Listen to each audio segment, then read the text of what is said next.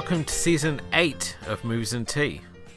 I'm your host always, Edward Jones, and joining me, of course, is my co host, Miss Kim Lowe. Hello. Tonight on season, as I said, we are kicking off season eight and taking a break once again from our usual format of director filmography breakdowns, as we've instead decided to indulge our love of the creature feature, or more precisely, the natural horror movie. As uh, regular listeners will know, that every season that we celebrate with a shark movie, and we thought, wow, there's so many other animal attack movies out there that we just don't get to cover because they don't fall under the shark movie bracket. So why don't we just sit down and put together a whole history of the natural horror movie or the creature feature, depending on uh, which school of thought you belong to.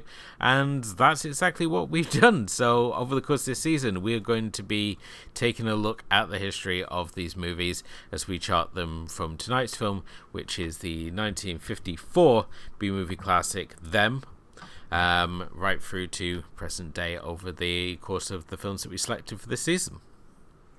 But um, Kim, I mean, for yourself, what is the appeal of the creature feature, or again, natural horror? But we're just going to call them creature feature for argument's sake now. So, I've always liked creature features. I I, th- I think that you know they're they're just fun movies to watch. Like there's a little bit of tension, and then sometimes like you know there's a little bit of fun. It's a bit of like a lot of films are a bit campy, and um, I don't know. I just think they're really they're, they're very enjoyable, especially once you bring in all types of like different animals and whatnot. It it really brings up this whole I don't know this whole different appeal, I guess, because every mm. every creature that is getting you is going to be different, whether it's a spider or in this case, you know, giant ants, or when we talk about the most basic is sharks or alligators or um, you know that sort of thing like anything like that you you can you know the the sky is the imagination at this point right you, there's so many animals that haven't been used and i guess i mean if you want a variety that would be like zoo as a tv series would bring you like a ton of different animals yeah but you know, I'm still gonna when... watch that. I only ever watched the first ever episode, and then I had to stop watching for whatever reason. So yeah, no, the the show is pretty good. I think. Um, by the time you get to, they really like build a good foundation. By in the first season, and uh, uh, once you get into the second season, that's when you know you really feel like the characters are established and um, the scenario established, and then the situation gets a little bit more dire type of thing. Yeah, so it's fairly it's fairly good. I mean, a lot of the I think a lot of the characters are actually like a lot of the actor the cast they're actually gotten to. I've seen them in other things Let's just put it that way. yeah. Well, definitely. I mean, with the creature feature, it does tap into that sort of primal fear, really, because we're very sort of like to think we ourselves sit very sort of comfortable on top of the food chain, and then we obviously hear look at nature and how horrific it is, and then the creature feature just essentially makes it somehow even more horrific by just like really sort of tapping into that primal fear of like these things that um, that we fear in everyday life, what if they were intentionally going after us? And often we see them, like the visions of these creatures being twisted, and certainly the case of tonight's movie, I mean, the ants in this one obviously being grown to supersize because of nuclear testing in the Nevada desert with the history of these movies, I mean, we could obviously go all the way back to like the original King Kong movies and like The Lost World, uh, but we decided to start with 1954's Them, um, a black and white sci-fi monster movie, and really the first of the nuclear monster movies. Through from this, we obviously saw things such like Tarantula, we saw things like the giant leeches. Um, there was all kinds of weird and wonderful sort of. Uh, monsters being grown to supersize and then feeding on the local population that sort of followed in its wake. And them, for whatever reason, always was one of those movies that sort of stuck with me. And I think because it's one of those B movies that manages to rise above uh, what many people expected of it. Because, I mean, this is a movie about giant ants that steal sugar. But if you're not obviously aware of the film already, as I said, this was uh, released in 1954 and sees a young girl being discovered in the desert, and she's in basically in shock, and she's catatonic. She can't talk, and when she does, all she can scream is "them." And while investigating, the an FBI agent named Ellison basically discovers that the ants have grown to supersize because of the nuclear testing in the area. And not only that, they're also somehow migrated into the LA storm drains as we build to the flamethrower clad finale of this movie. But the film itself um, was directed by jo- Gordon Douglas, who had a career which spanned really five decades. I mean, it's a career which runs all the way from 1935 with Infernal Triangle and Lucky Beginners and goes right through um, until 1977 with Viva Knievel, with his last game also including the his, amongst his last films, including The Detective with Frank Sinatra, which would, of course, be the uh, prequel in many ways to uh, Die Hard.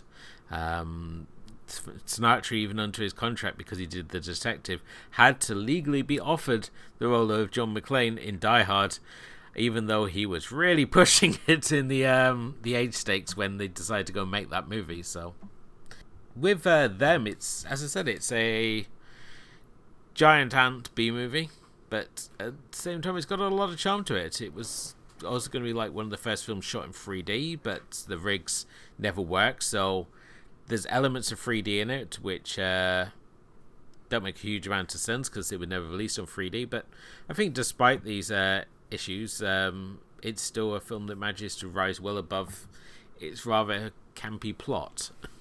But um, what do you think of this one, Kim? Um,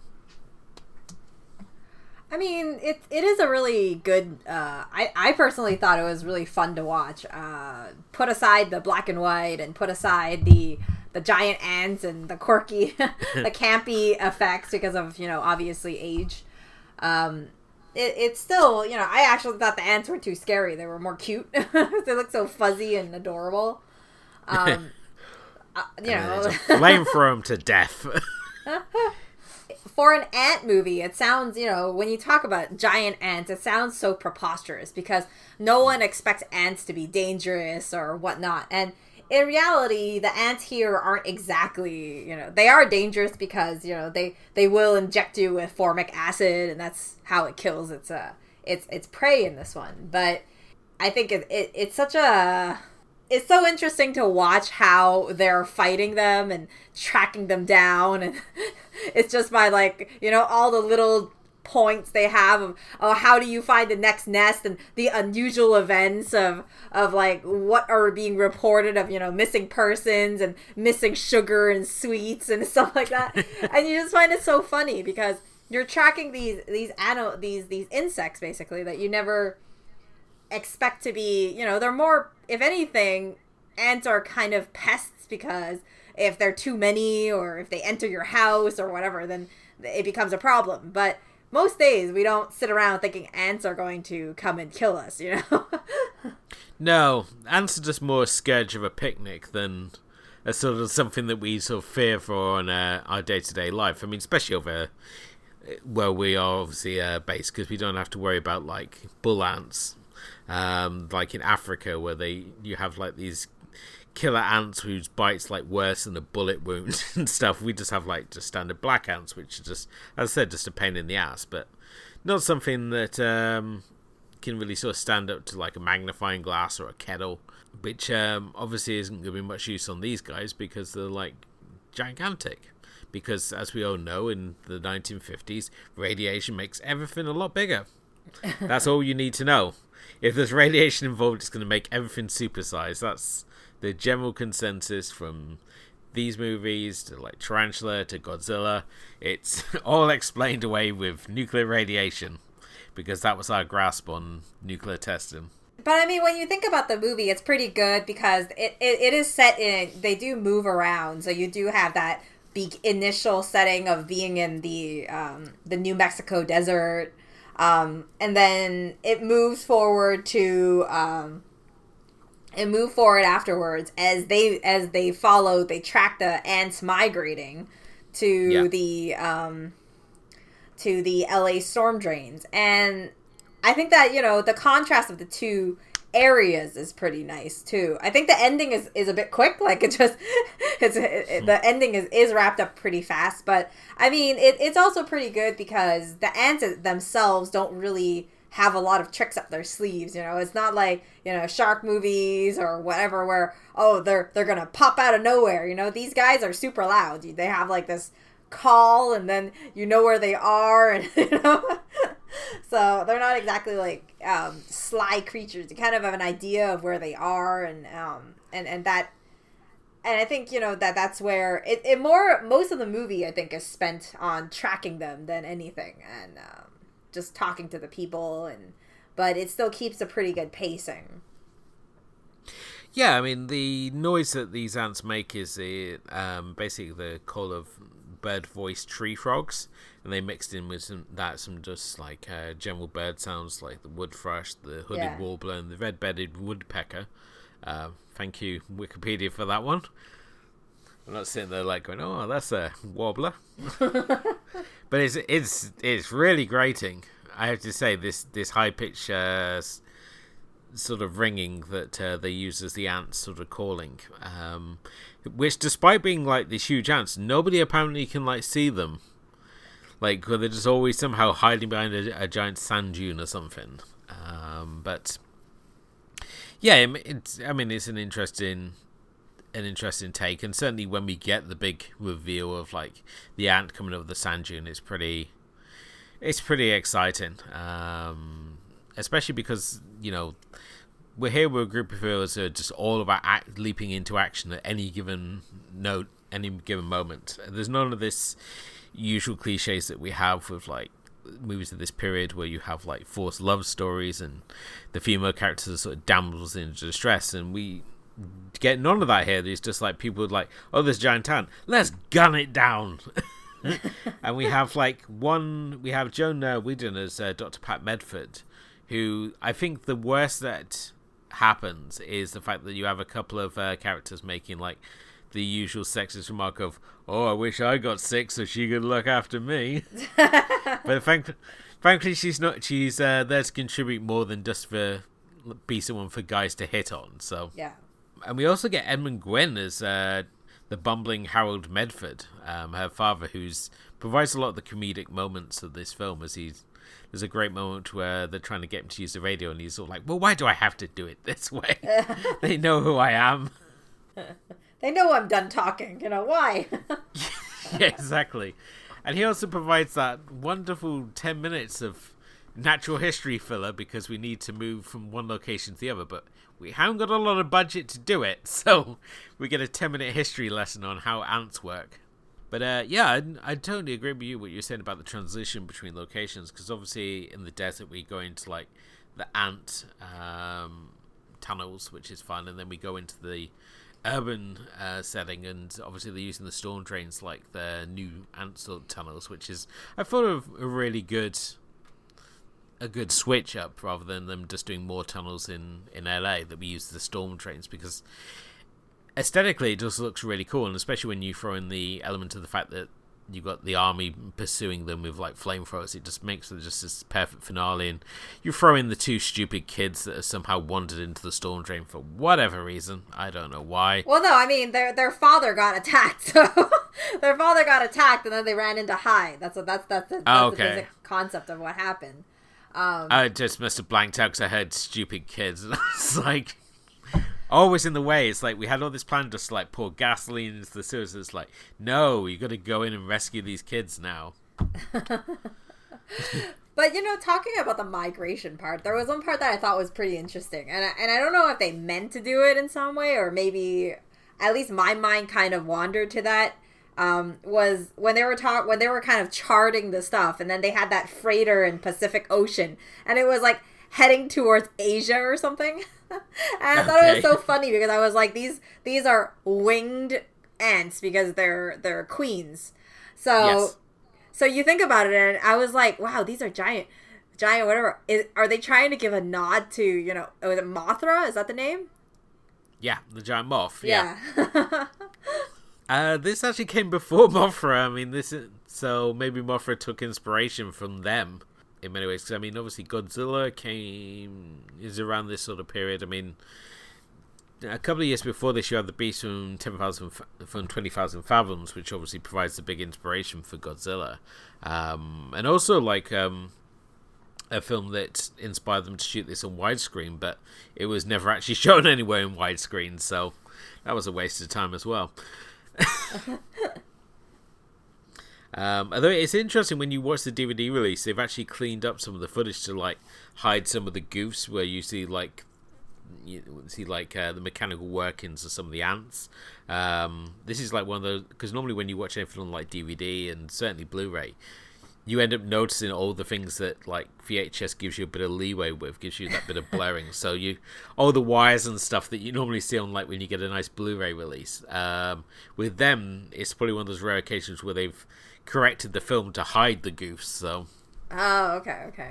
I don't know. I watched a digital version, so it wasn't the. Yeah. I mean, I didn't feel like there was anything too obvious in terms of mechanical, but I mean, I Oh, wasn't no, really looking it's- for it either because I feel like when you watch movies now and you watch like especially like creature features and stuff like that, you really need Yeah. to be a little bit more forgiving because back then technology is not like now and it's not in CGI, so you a lot of this thing is, is given as long as it looks kind of like it and kind of acts kind of like it i think then then you know basically it's it's passable it's it's believable enough to to you know i mean Yeah. you're talking about giant ants you know you and you have to believe that radiation makes everything bigger so it, it's already it's already like a stretch of imagination in many ways Uh, yeah, I, I mean, I love the ant effects in this. They're very charming, um, especially at this sort of sort of period. I mean, they don't do much. They sort of like lumber forward, and occasionally they grab somebody. So there's a lot of like heavy lifting carried by the by the human cast here to sort of like really sort of sell the idea that they're this threat rather than just, as you put it, adorable ants. I have to say on the poster they look a lot more threatening because they've got the cat eyes, but they got just the normal eyes when you see them in the film. So. But no, but the actual the, the characters um, and that. I mean, how did you find the the sort of cast here? I mean, because I've it seems that everyone sort of has a role for a change rather than just being in it to fulfill a criteria. You know, as in the love interest, the bumbling professor. Everyone seemed to bring something to this operation, which I liked, even though the professor's a bit um, a bit all over the place, should we say? A little shell shocked it, it's just amused, it amused me when they go out into the desert and they got the goggles and he's got them around his neck and he, he's like, oh yeah, you got to put them over your eyes and then he's like, oh wow, that's so much better. I'm thinking, we really want to question your credentials if you don't know how goggles work and you're a professor. so. He's an old-fashioned professor. He didn't have goggles back then i would have i, I Oh, guess. Or it's to show his age right? Because the daughter keeps emphasizing on you know his age and he can't do certain things and that sort of stuff. Hmm. and that's why you know she insists on doing a lot of this stuff because she has the um the the professional criteria to to to be able to help them get through that and and you know obviously in these type of situations you always have the FBI agent who you always have some agent who's really just you know and in this case the FBI agent who who likes who has a fancy to her and is always by her side like always of course, in case you might need something.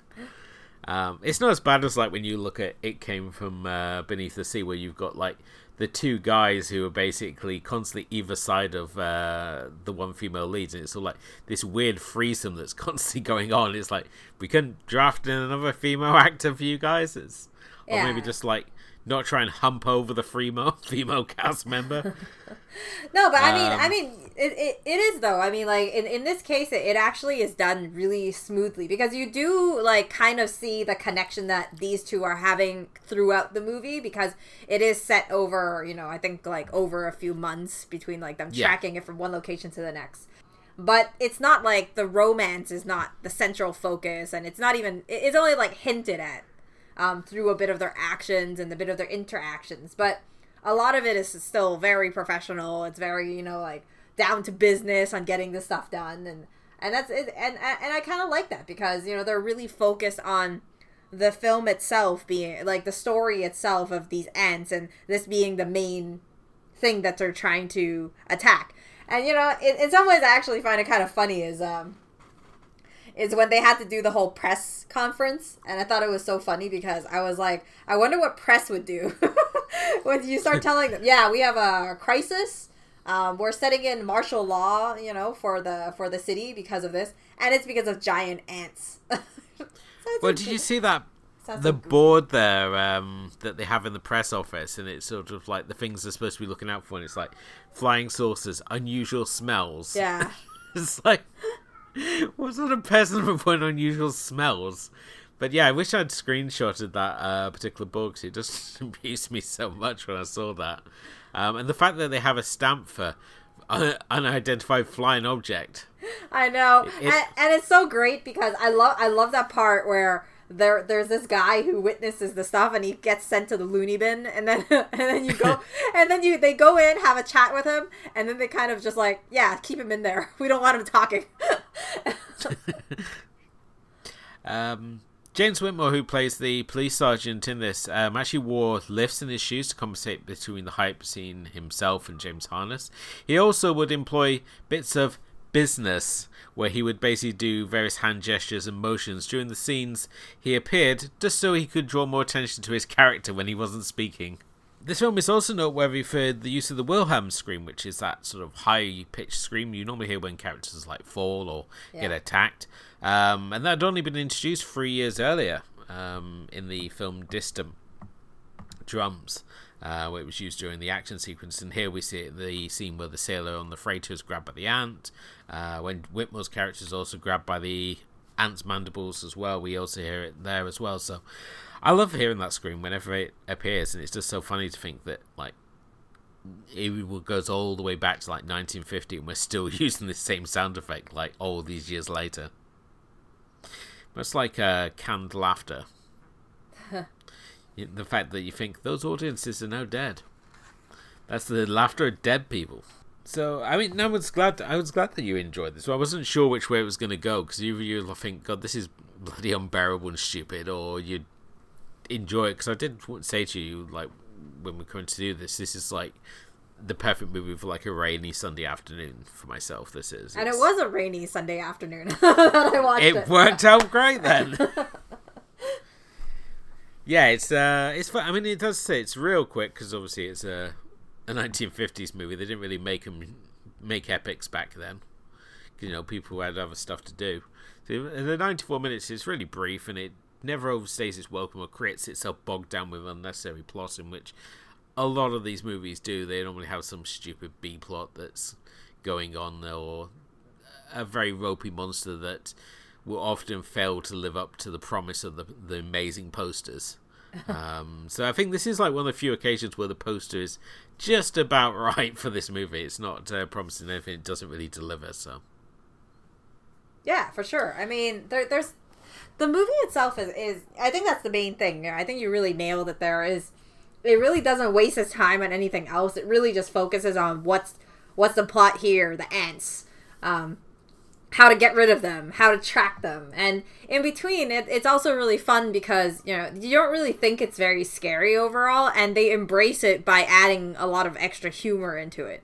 So little bits of humor here and there, and that keeps it pretty engaging and you know pretty pretty lighthearted overall. I actually think you know as a creature feature, this is this is probably the least scary experience that I've had. But then you know, but then you think about it, and you know, if, it was technology right now or the minds of right now, how would they do a giant ant movie, right? Uh, maybe it exists out there, but I don't know. You know, I don't sit around exp- like looking up you know indie creature features every day. Uh, but The- but I mean, I I sometimes think about that on like what other things people can come up with that is that is seems basically harmless but add a sense of danger to it. so yeah, I know what you mean. It's the problem is that we've now gone the opposite direction. I mean, obviously with with this film, it's all practical um, effects. So the, these creatures have got a real sort of presence to them. Yes, they might not be the scariest of, of creatures, it has to be said, but at the same time, there's a real charm to them. And if you look at now where we've got like Lavalantula or any of the numerous uh, shark movies that the Asylum put out, and it's all that horrible CGI. And you just kind of long for just to see uh, see something with the presence that this film has. So. But um, yeah, I, again, I just think the film has a lot of charm. It's obviously it's got its downfalls because of time having passed on, but I think the actual the plotting of the film is uh, solid enough just to still make it a fun time. So, um, but uh, if you want to watch more killer ant movies, there are actually quite a few. Uh, released the same year, you got the Naked Jungle, which featured um, army ants threatening a plantation. They're not giant, but you know they got superior numbers on their side. Then in 74, you've got um, Phase 4, which is about super intelligent ants being made, gaining intelligence through atomic rays, and then plotting to take over the world. Um, and that then leads us into Empire of the Ants, which is not smart ants, but just really giant mutated ants um, in 77. And also that year, we also had It Happened at Lakewood Manor as well, which features killer ants. So Surprisingly, they have uh, clocked in a few appearances on the the uh, creature feature list. Not as many as obviously like sharks, but they're definitely beating up bees. Uh, bees would be now. Bees would be a really good one. well, yeah, I mean bees. I mean, granted, bees six... in general are already kind of a threat. So a lot of people, I guess, if you think about movies and you know, like uh that it, it it it already has this kind of like horrific type of element to it. So how would you work bees into you know? I think bees wasps uh, anything that sort of buzzing stinginess is just pretty horrific. I mean we've all been stung by like a bee at some point in our lives so you have that mental uh that mental sort of trauma to work off really. And i think just the idea of this un- this swarm uh, coming at you. And I mean, yes, I mean, we when we look at like the bee, the killer bee movies, and it's things like the swarm, which is just horrible. Um, although was I think fair slightly better. You got stung in from t- from 2015, which had like large mutant wasp, which was uh, pretty fun, gooey fun. Ah, okay. Um, but yeah, there's a lot of TV movies with killer bees, like Deadly Invasion which I remember being really excited for randomly on a Saturday night. But then again, I only had four channels growing up as a kid, so. So that brings us to the end of tonight's episode. Thank you very much, as always, for listening. If you haven't done already, please do hit the like and subscribe button, and let us know what your favourite creature features are. You can follow us uh, on Facebook and Twitter, and uh, we're also on Instagram as well. And uh, as I said, make sure you hit the like and subscribe button wherever you happen to be listening to us. You can also check out our full archive episodes at our blog, which is moviesandtpodcast.wordpress.com as well, which has got all previous seven seasons of uh, our show, as well as our Friday Film Club, where every Friday, myself and Kim come together to pick a film each to highlight. Uh, sometimes it's a theme, sometimes it's not. Either way, it's a chance for us to talk about more of the movies that we love. But Kim, where does our history of the creature feature take us to next? Yeah, the next place that we're going is going to be 1963, and it's going to be Alfred Hitchcock's The Birds. Yes, Alfred Hitchcock takes a rare diversion into making his own memorable creature feature as uh, he gives us killer birds, uh, tapping into his own very real fear of birds. So but we'll be talking about that obviously more on our next episode. Uh, so hope you can join us. But until then, thank you as always for listening. Thanks to my co host Kim, and we will be back next time to talk about Alfred Hitchcock's The Birds. But until then, good night.